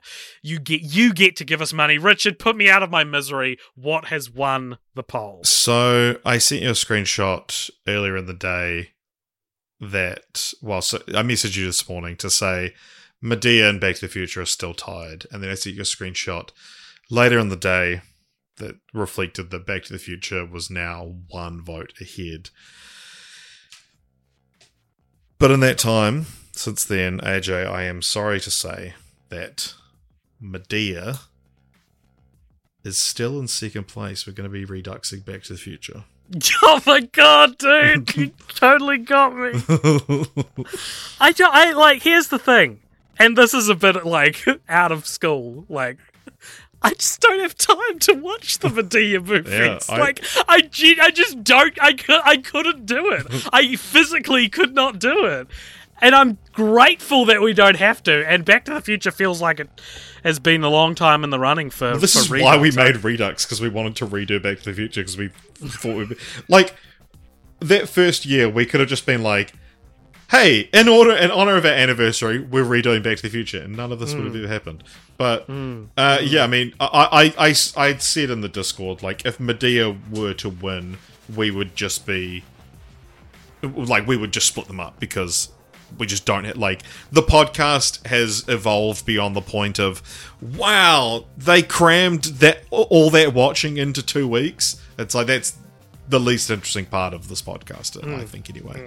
Um, and so I would much rather do six weeks of Madea than try to fucking squeeze them all into.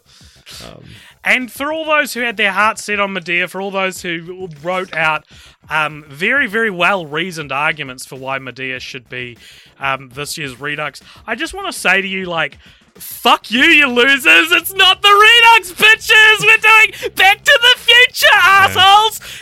just to just to stoke the flame for Yeah, this well, Redux. and hey, you'll you know- never get you'll never get me to rewatch Madea, patrons. You will never do it. Nothing. You will never achieve it. I will never do it. Well, see, because the thing is, we could just not do Redux next year. Yeah, fuck you guys.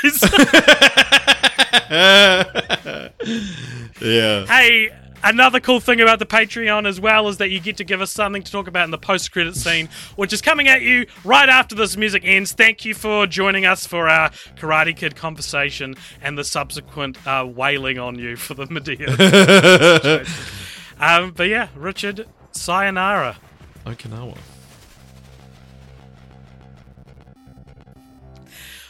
Welcome along to the post-credit scene. This is a segment at the end of each episode where if you donate $5 or more over at patreon.com slash cultpopture, you get to give us something to talk about in this, is the post-credit scene. Richard, who's it from and what is it? Today's post credit scene, I haven't even got Google Sheets open. uh, oh, we're on a roll. Keep it snappy, man. today's post credit scene comes to us from Brent Taylor, who says If you were stranded on a desert island with two characters from unrelated franchises covered on pod, and the goal was not to escape, but to survive and thrive, who would you pick? Um, Lorraine McFly, Why? because she's hot. I don't know, because I'll probably have a chance with her, dude, if we're stuck on an island together. And then and then it's like and Marty McFly. Fuck, they're just gonna they can be unrelated franchises. No, that's very related. All right, well, let's go like. Okay, let's go Antoine Doinel because no matter how much more suave he is than me initially, You can finally When it on all the come- other side of yeah. yeah. When but but even if he if he woos her first, it's certainly not going to last, and I'm going to be the only choice left. Very nice. This is how I win. This is how I find happiness. uh my choices would be Charlie Swan. Got to have a sheriff on the island. Well, you've got to um uh Optimus Prime, so you can I- drive around in a cool fire truck. I that's the thing. It's like I, I I feel like you want someone who's like, uh, well, I was thinking of like a superhero because you want someone who can sort of like create matter. I guess. like matter creator. Yeah, yeah, That from superhero. from X Men. What's a shame we haven't done Aladdin yet. I would have picked the genie. Oh yeah, the genie would have been great. Is there anyone with the mask. The mask. The mask? Yeah, yeah. Fuck it. no, That he would get so annoying. yeah. It'd be a fucking Hanging out, with- nightmare, it's like dude. my my choice, my picks. I, I'm gonna cheat and pick three, and I choose Lloyd Christmas, Ace Ventura, and Stanley Ipkiss for the most insufferable. Look, look, Jim Carrey's a great actor, fun characters on their own. To do the opposite of survive and thrive, to make me want to kill myself, I would hang out with those three. That answers the opposite of your question, and I cheated by adding a third. But there you go, Brent. I hope you enjoyed that answer.